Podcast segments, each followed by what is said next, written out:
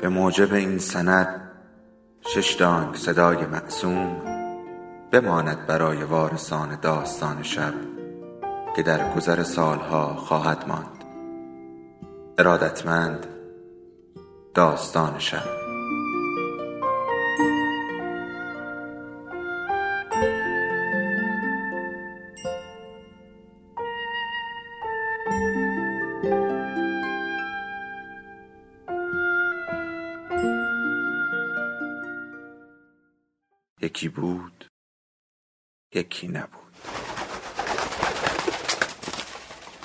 فقط این بلایای طبیعی نیست که تعادل همه چیز را به هم میریزد. گاهی اتفاقهای کوچک باعث فجایعی بزرگ می‌شوند. ملین مندرو غمگین نیست داستان بلندی است که اسامی تمام شخصیت ها واقعی هستند و سعی شده است روند قصه به تاریخ وفادار باشد. به غیر از آن همه اتفاقات قصه ها و روایت های این داستان غیر واقعی و از تخیلات نویسنده برآمده است.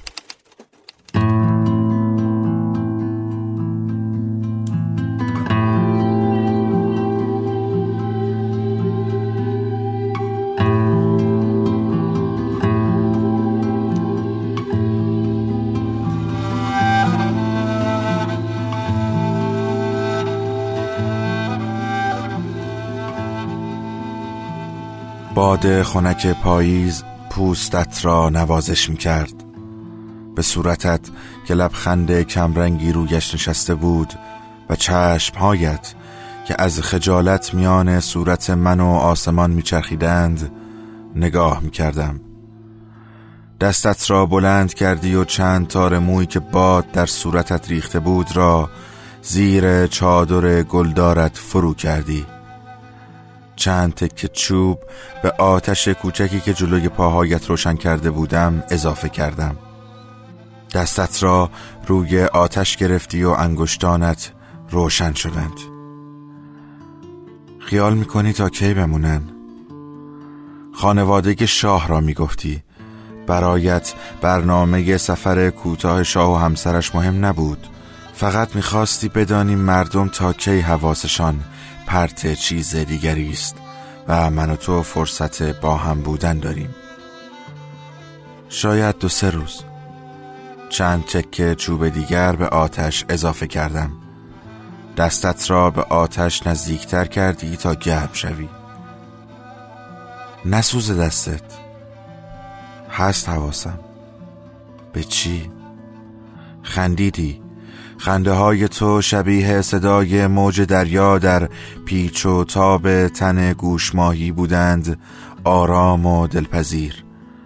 دلم می‌خواست می‌توانستم کاری کنم که همیشه بخندی اما حتی در همان لحظه هم چشمهایت تازه از یک گریه طولانی برگشته بودند.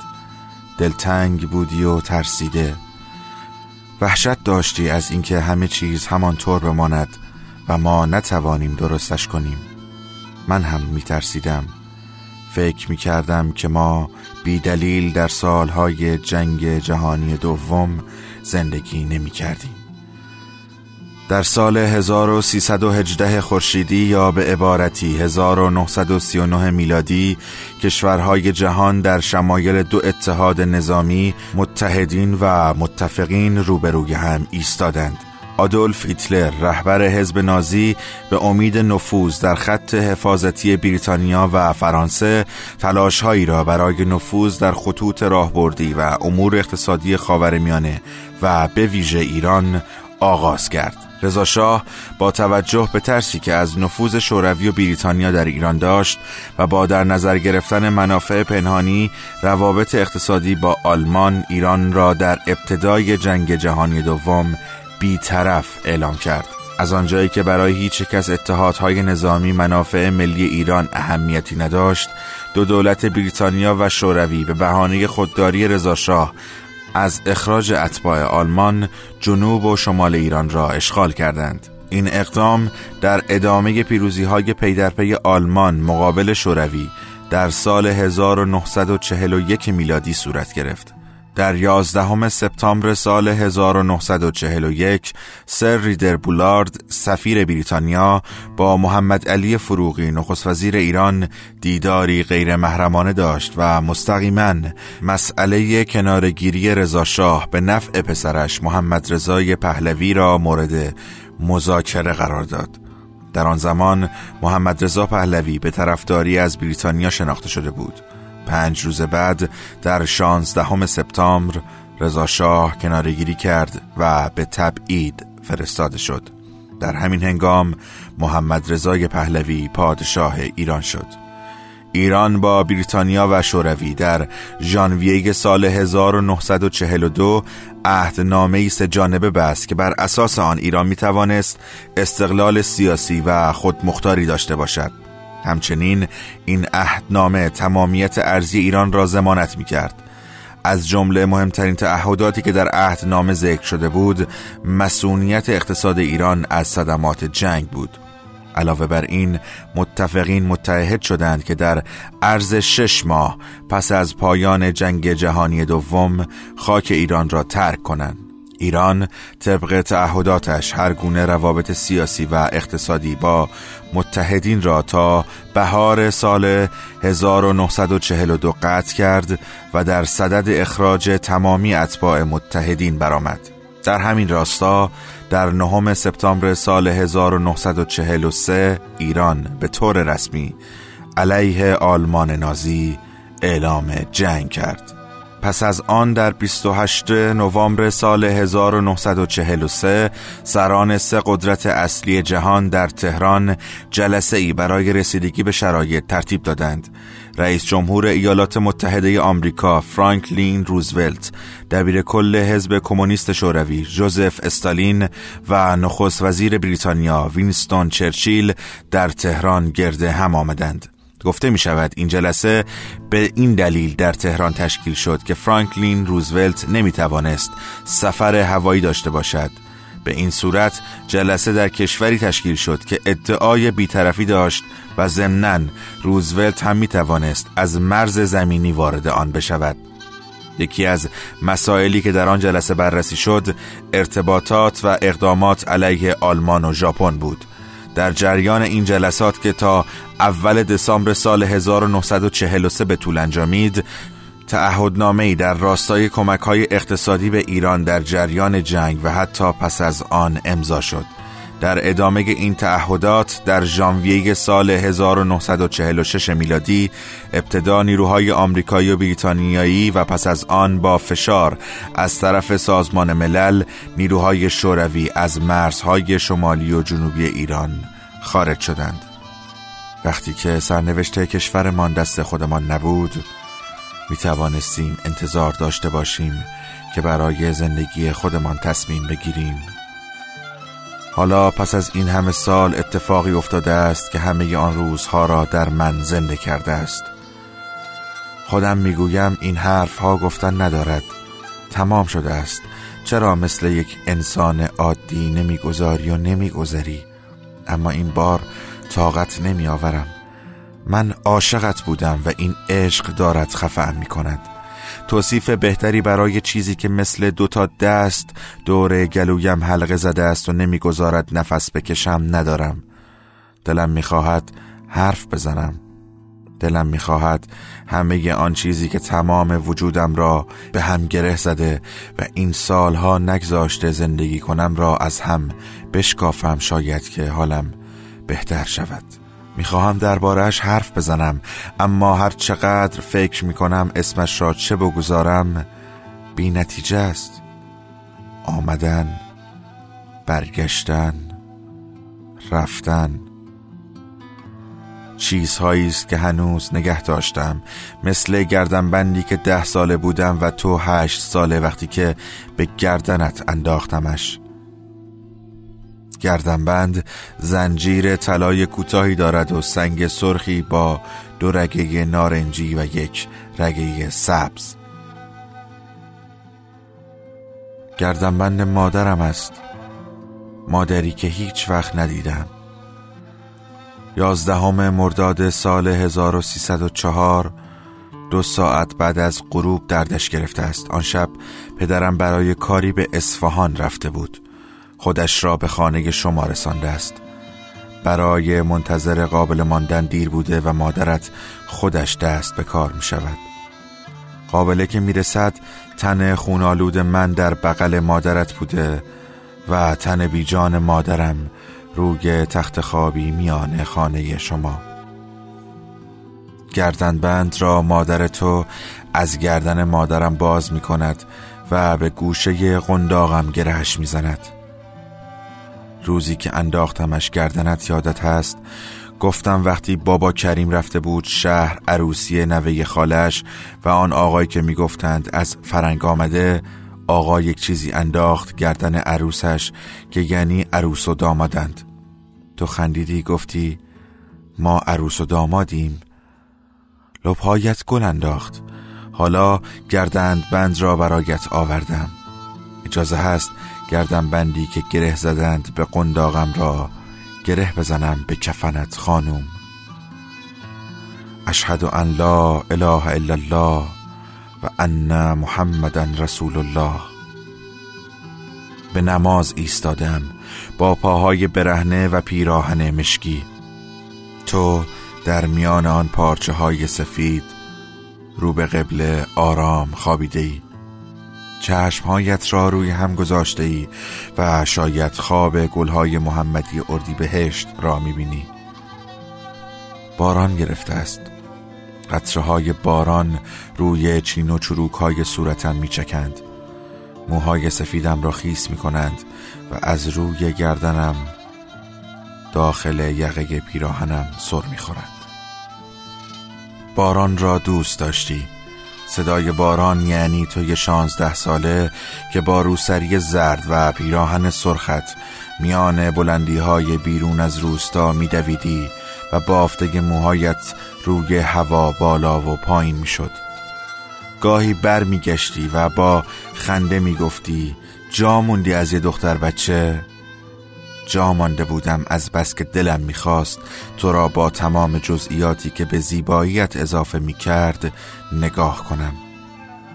قطره های باران را که روی مجه های بلندت معلق می شدند لبهایت که به دنبال صدای خنده هایت از هم باز می شدند و دندانهای سفید و مرتبت را نشانم می‌دادند دستهایت که هنگام دویدن تکان می‌دادی و پاهایت که تن سبکت را با جهش های کوچک و دخترانه از روی زمین بلند می کرد و به جلو می برد حالا باران می بارد و تو آرام تر از شب عروسیت خوابیده ای میان لایه لایه کفن سفیدی که اجازه نمی دهند چشمم به چشمت بیفتد. اللهم صل علی محمد و آل محمد. و بارک علی محمد و آل محمد. می‌گویند در لحظه تشییع میت آدم باید خودش را جای میت تصور کند. میدانی این حجم تنهایی مثل باد پاییزی به سمتم هجوم میآورد. سالهاست تنها بودم. و با این تنهایی عجینم اما حالا که در چند قدمیم روی زمین خابیده ای و بلند بلند برایت اشهد می‌گوییم تازه می‌فهمم تنها شده بودم. حالا خوب می‌دانم تنهایی هایم از کجا شروع شده است.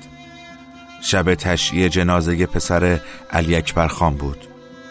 پشت در خانه علی اکبر خان منتظرت ایستاده بودم.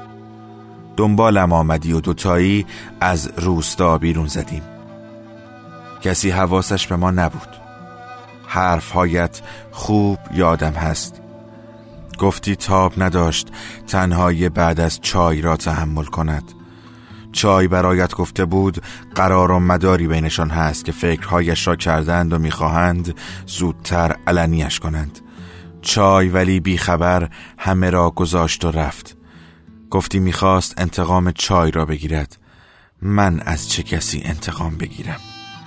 از ماه منیر که رفت و آمد و گفت آهو خیر پسرش را می‌خواست. یک نوشابات بود و یک آهو. تو را برای پسرش نمی‌خواست کی را می‌خواست؟ از پدرت؟ جای آن سیلی که پدرت وقتی روبرویش ایستادم و گفتم گوشت آهو را چقدر فروختی هنوز درد می کند از پدر خودم که به دنبال خصومتهایش با پدرت راضی نشد برایم خواستگاریت کند. از خودت که نفهمیدم چه به گوشت خواندند که ایستادی جلویم و گفتی برو. محمد علی برو. اللهم اغفر المؤمنین والمؤمنات والمسلمین والمسلمات. راستش ترسیدم. وقتی آمدم تا روی پشت بام خانه ببینمت وقتی گفتی حرفهای مادرت بوی خوش نمی‌دهد وقتی گفتی فرار کنیم ترسیدم نه برای خودم. برای تو ترسیدم که پشت سرت هزار حرف نامربوط می‌زدند. من نمی توانستم دلیل حرف باشم به دهن مردمی که آبرو برایت نمیگذاشتند. گفتی می رویم جایی که هیچ کس نشناسدمان. گفتی اگر اسم رویم بگذارند دیگر نمی شود هیچ کاری کرد. قسمم دادی. به خاک مادرم قسمم دادی و گفتم نه. نمی‌شد. آهو دستت را می گرفتم و کجا می بردم هنوز آنقدر مرد نشده بودم که تو خانمم باشی. هنوز آنقدر مرد نبودم که برایت زندگی بسازم. تو حاضر شده بودی همه چیز را فدا کنی و با من از هیچ همه چیز را از نو بنا کنی. اما من نمی توانستم خوشبختی تو را فدای عاشقی کنم. کاش فرار کرده بودیم آهو. کاش همان موقع از این روستا رفته بودیم و نمیگذاشتیم برایمان تصمیم بگیرند.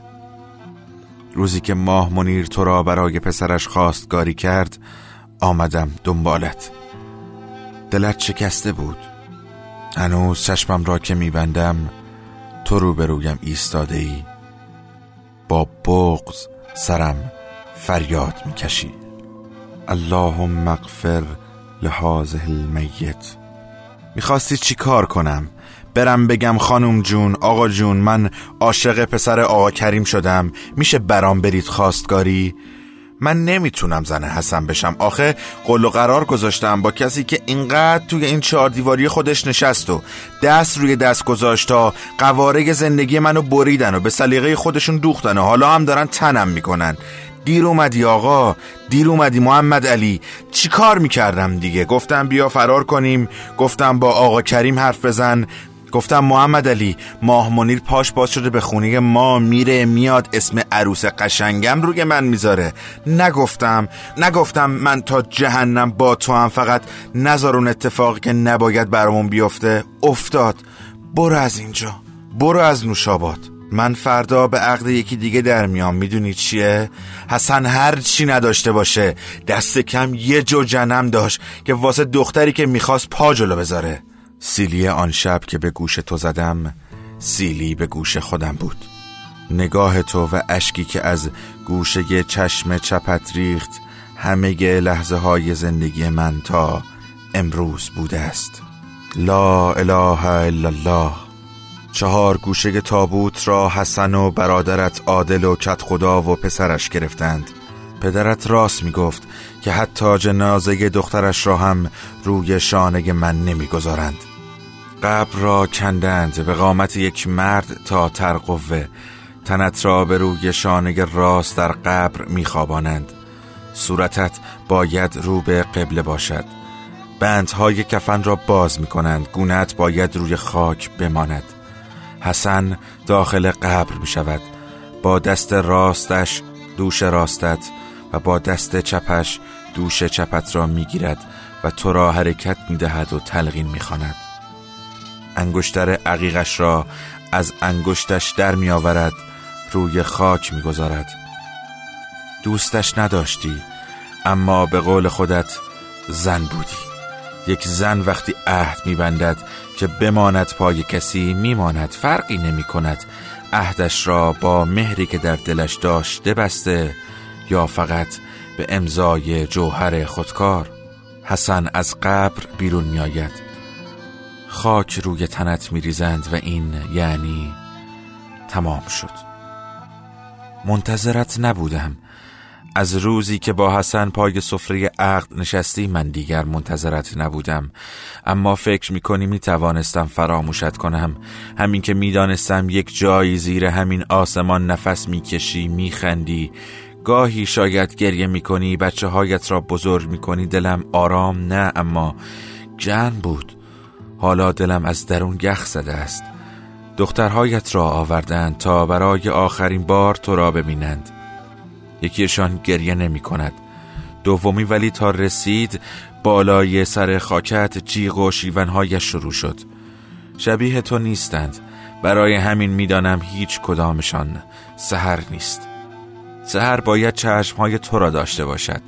لبها و گونه هایش به تو رفته باشد. سهر مثل خودت گریه می کند اما بی صدا. مثل خودت وقتی خیلی قصه می‌خورد پلک چپش میپرد و انگشت کوچکش بی اختیار میلرزد. سهر باید همه چیزش شبیه تو باشد. پس سهر کجاست آهو؟ سهر کجاست؟ مرگ چیز عجیبی است. آدم هیچ وقت به آن عادت نمی کند. اما یاد می‌گیرد که مدام انتظارش را بکشد. مبادا غافل گیر شود. مرگ باید تن آدمها را هم در خودش حل می کرد. همانطور که روحشان را می بلعد و جانشان را در خودش می کشد باید جسمشان را هم از بازمانده ها می گرفت جسد همان چیزی است که بازمانده ها را مجبور می کند که یادشان بیاید این جسم روزی خندیدن بلد بوده است. می توانسته دوست داشتنش را به شما نشان بدهد. شما را در آغوش بکشد یا ببوسد. می توانسته حضورش را با یک حرف یا سکوت با خنده یا گریه با مهربانی یا خشم نشانتان بدهد. اما پس از مرگ فقط جسم سنگینی است که به شما بفهماند. فرصت با هم بودنتان تمام شده است. از آن بدتر مراسم خاکسپاری تشریفات زجرآوری است که حقیقت مرگ را مثل پتک در سر حاضران میکوبد. نمی‌دانم چرا همان جایی که جسد را در دل خاک تنها می‌گذاریم این زجر را برای خودمان تمام نمی کنیم هر کداممان نمی رویم یک گوشه تا آسوده هر چقدر که می خواهیم به از دست رفته من فکر کنیم یا نکنیم. زنده بودنش را تصور کنیم. خاطراتش را مرور کنیم. یا نکنیم. نمی‌فهمم چرا باید دور هم جمع شویم تا به هم یادآوری کنیم که ما همه درد مشترکی داریم که درمانش همان کسی است که نیست. مراسمی که در خانه برادرت برگزار می شود ادامه این شکنجه طولانی است. بدت نیاید اما نمی‌توانم به حسن و بچه هایت نگاه کنم و آنها را عامل مرگت ندانم.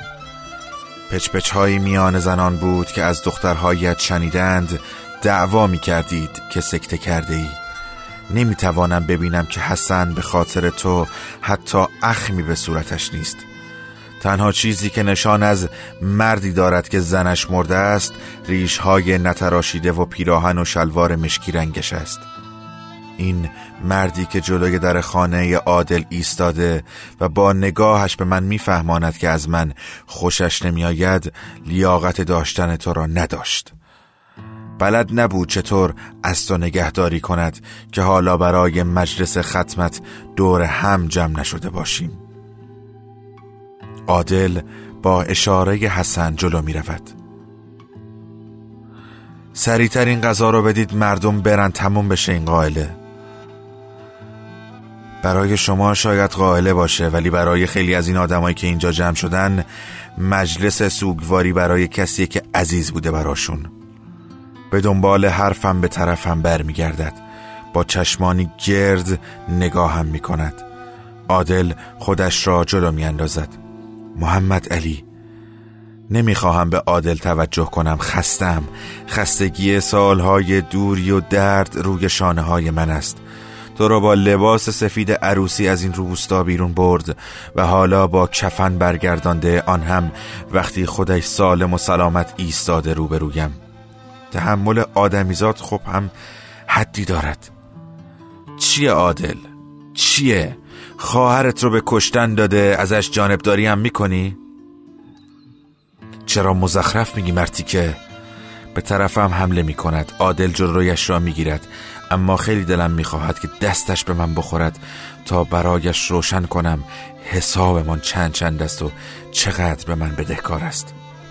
من مزخرف میگم بعد این همه سال برگشتی که جنازش بیاری برای ما با دو تا دختر بچه یتیم خوشا به غیرتت. خوشا.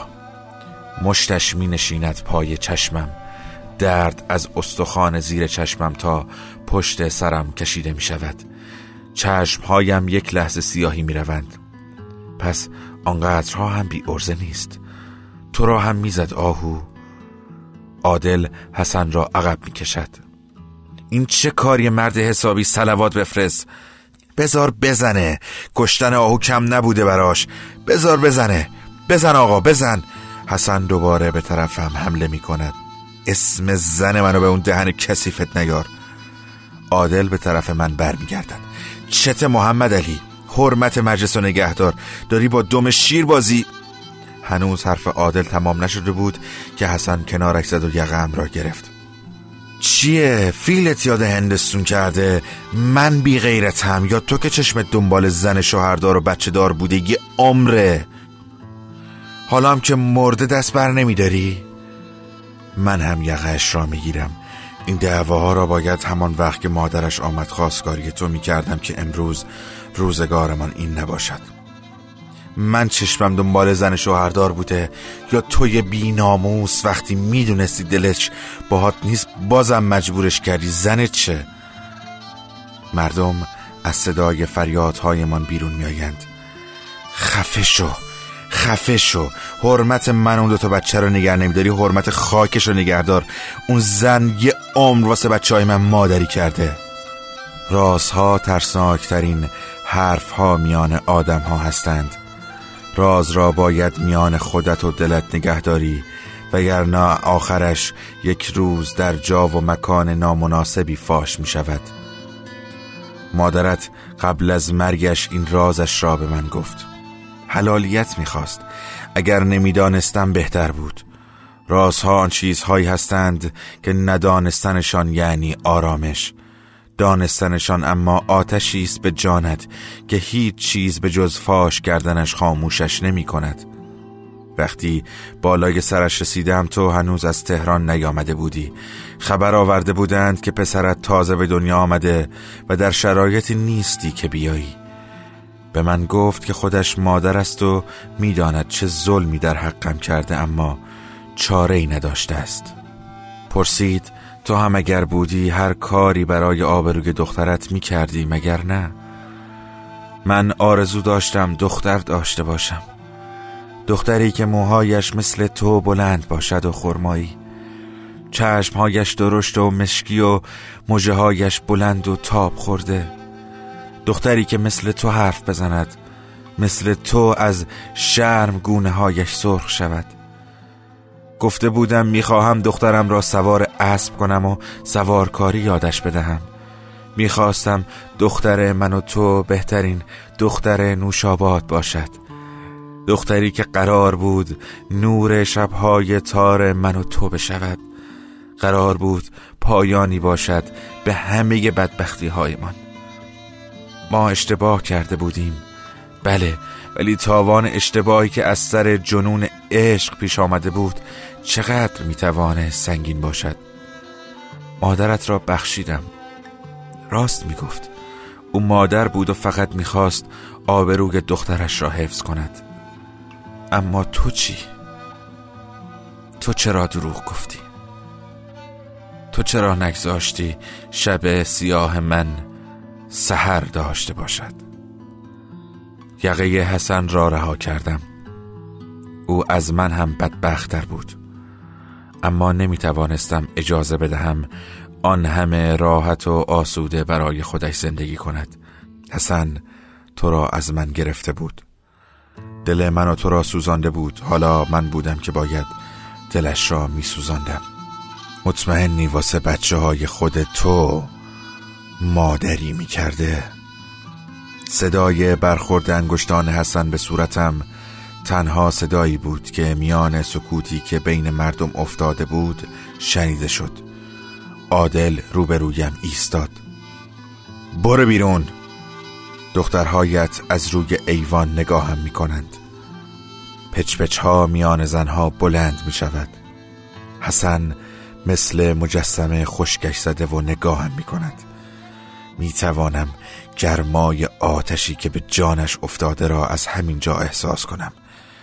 می توانم شوله هایش را که رگ های قلبش را می سوزانند و تا توی گلویش را چنگ می زنند و مویرک های چشم هایش را قرمستر می کنند ببینم. عادل دوباره سرم فریاد می زند برو بیرون! از در خانه عادل بیرون میآیم. تو من را میبخشی مگر نه؟ تو می‌فهمی سالها با تنفر و حسرت زندگی کردن از هر آدمی چه اهریمنی می‌تواند بسازد. تو من را می‌فهمی. اگر تو نفهمی پس چه کسی بفهمد؟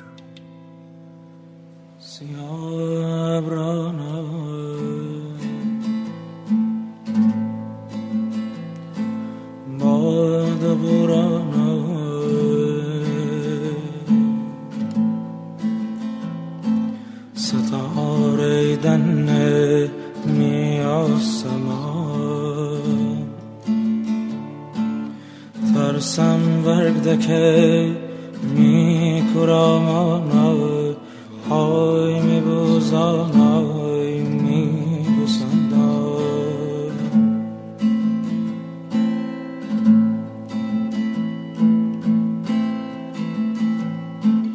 کی تمن بانه زمستانای پا دورانای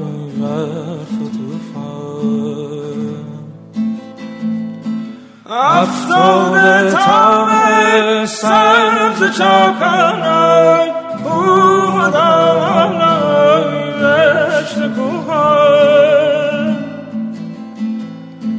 سرخ گل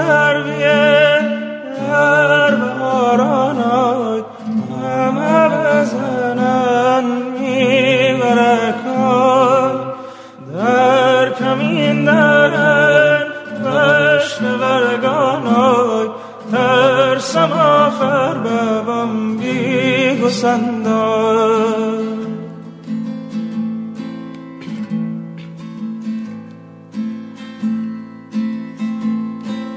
می‌بره کانای شل بگیته میبوزه کانای برگیته مزگان شدیل غم بگیته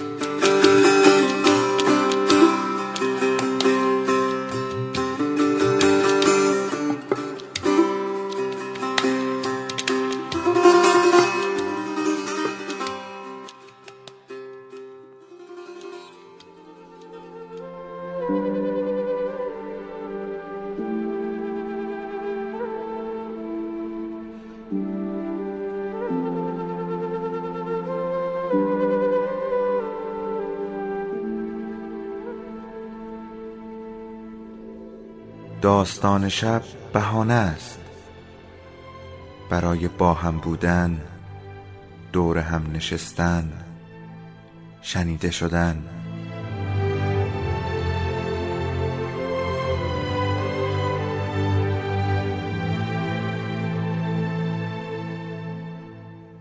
صدای افسانه ها رو میشنویم.